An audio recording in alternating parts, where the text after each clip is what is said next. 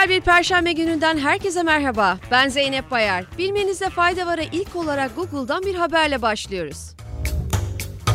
Google 2021'den beri kullanılmadığı tespit edilen milyonlarca hesabın kalıcı olarak silinmesine neden olacak büyük bir güncelleme duyurdu.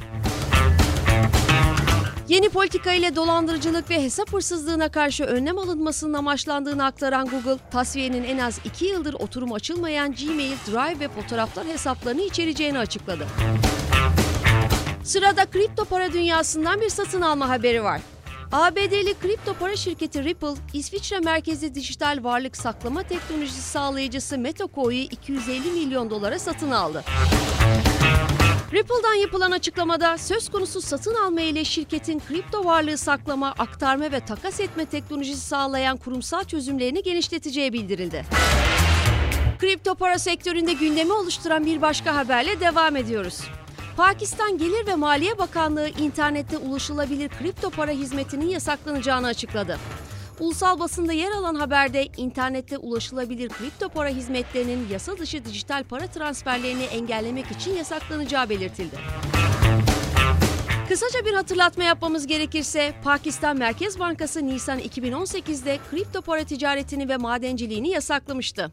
Ancak bu yasağa rağmen kripto para birimlerine olan rağbet artarak devam etmişti. Birleşmiş Milletler'e bağlı Dünya Meteoroloji Örgütü 2023 ila 2027 yılları arasında dünya genelinde rekor hava sıcaklıkları görülebileceğini bildirdi. Raporda sera gazı salınımı ve El Nino hava olayının sıcaklıkları daha da arttıracağı belirtildi. Diğer taraftan %66 ihtimalle yıllık ortalama yüzeye yakın hava sıcaklığının da sanayi devrimi öncesine oranla en az 1,5 dereceden fazla olacağı kaydedildi. Son haberimiz TikTok'tan geliyor.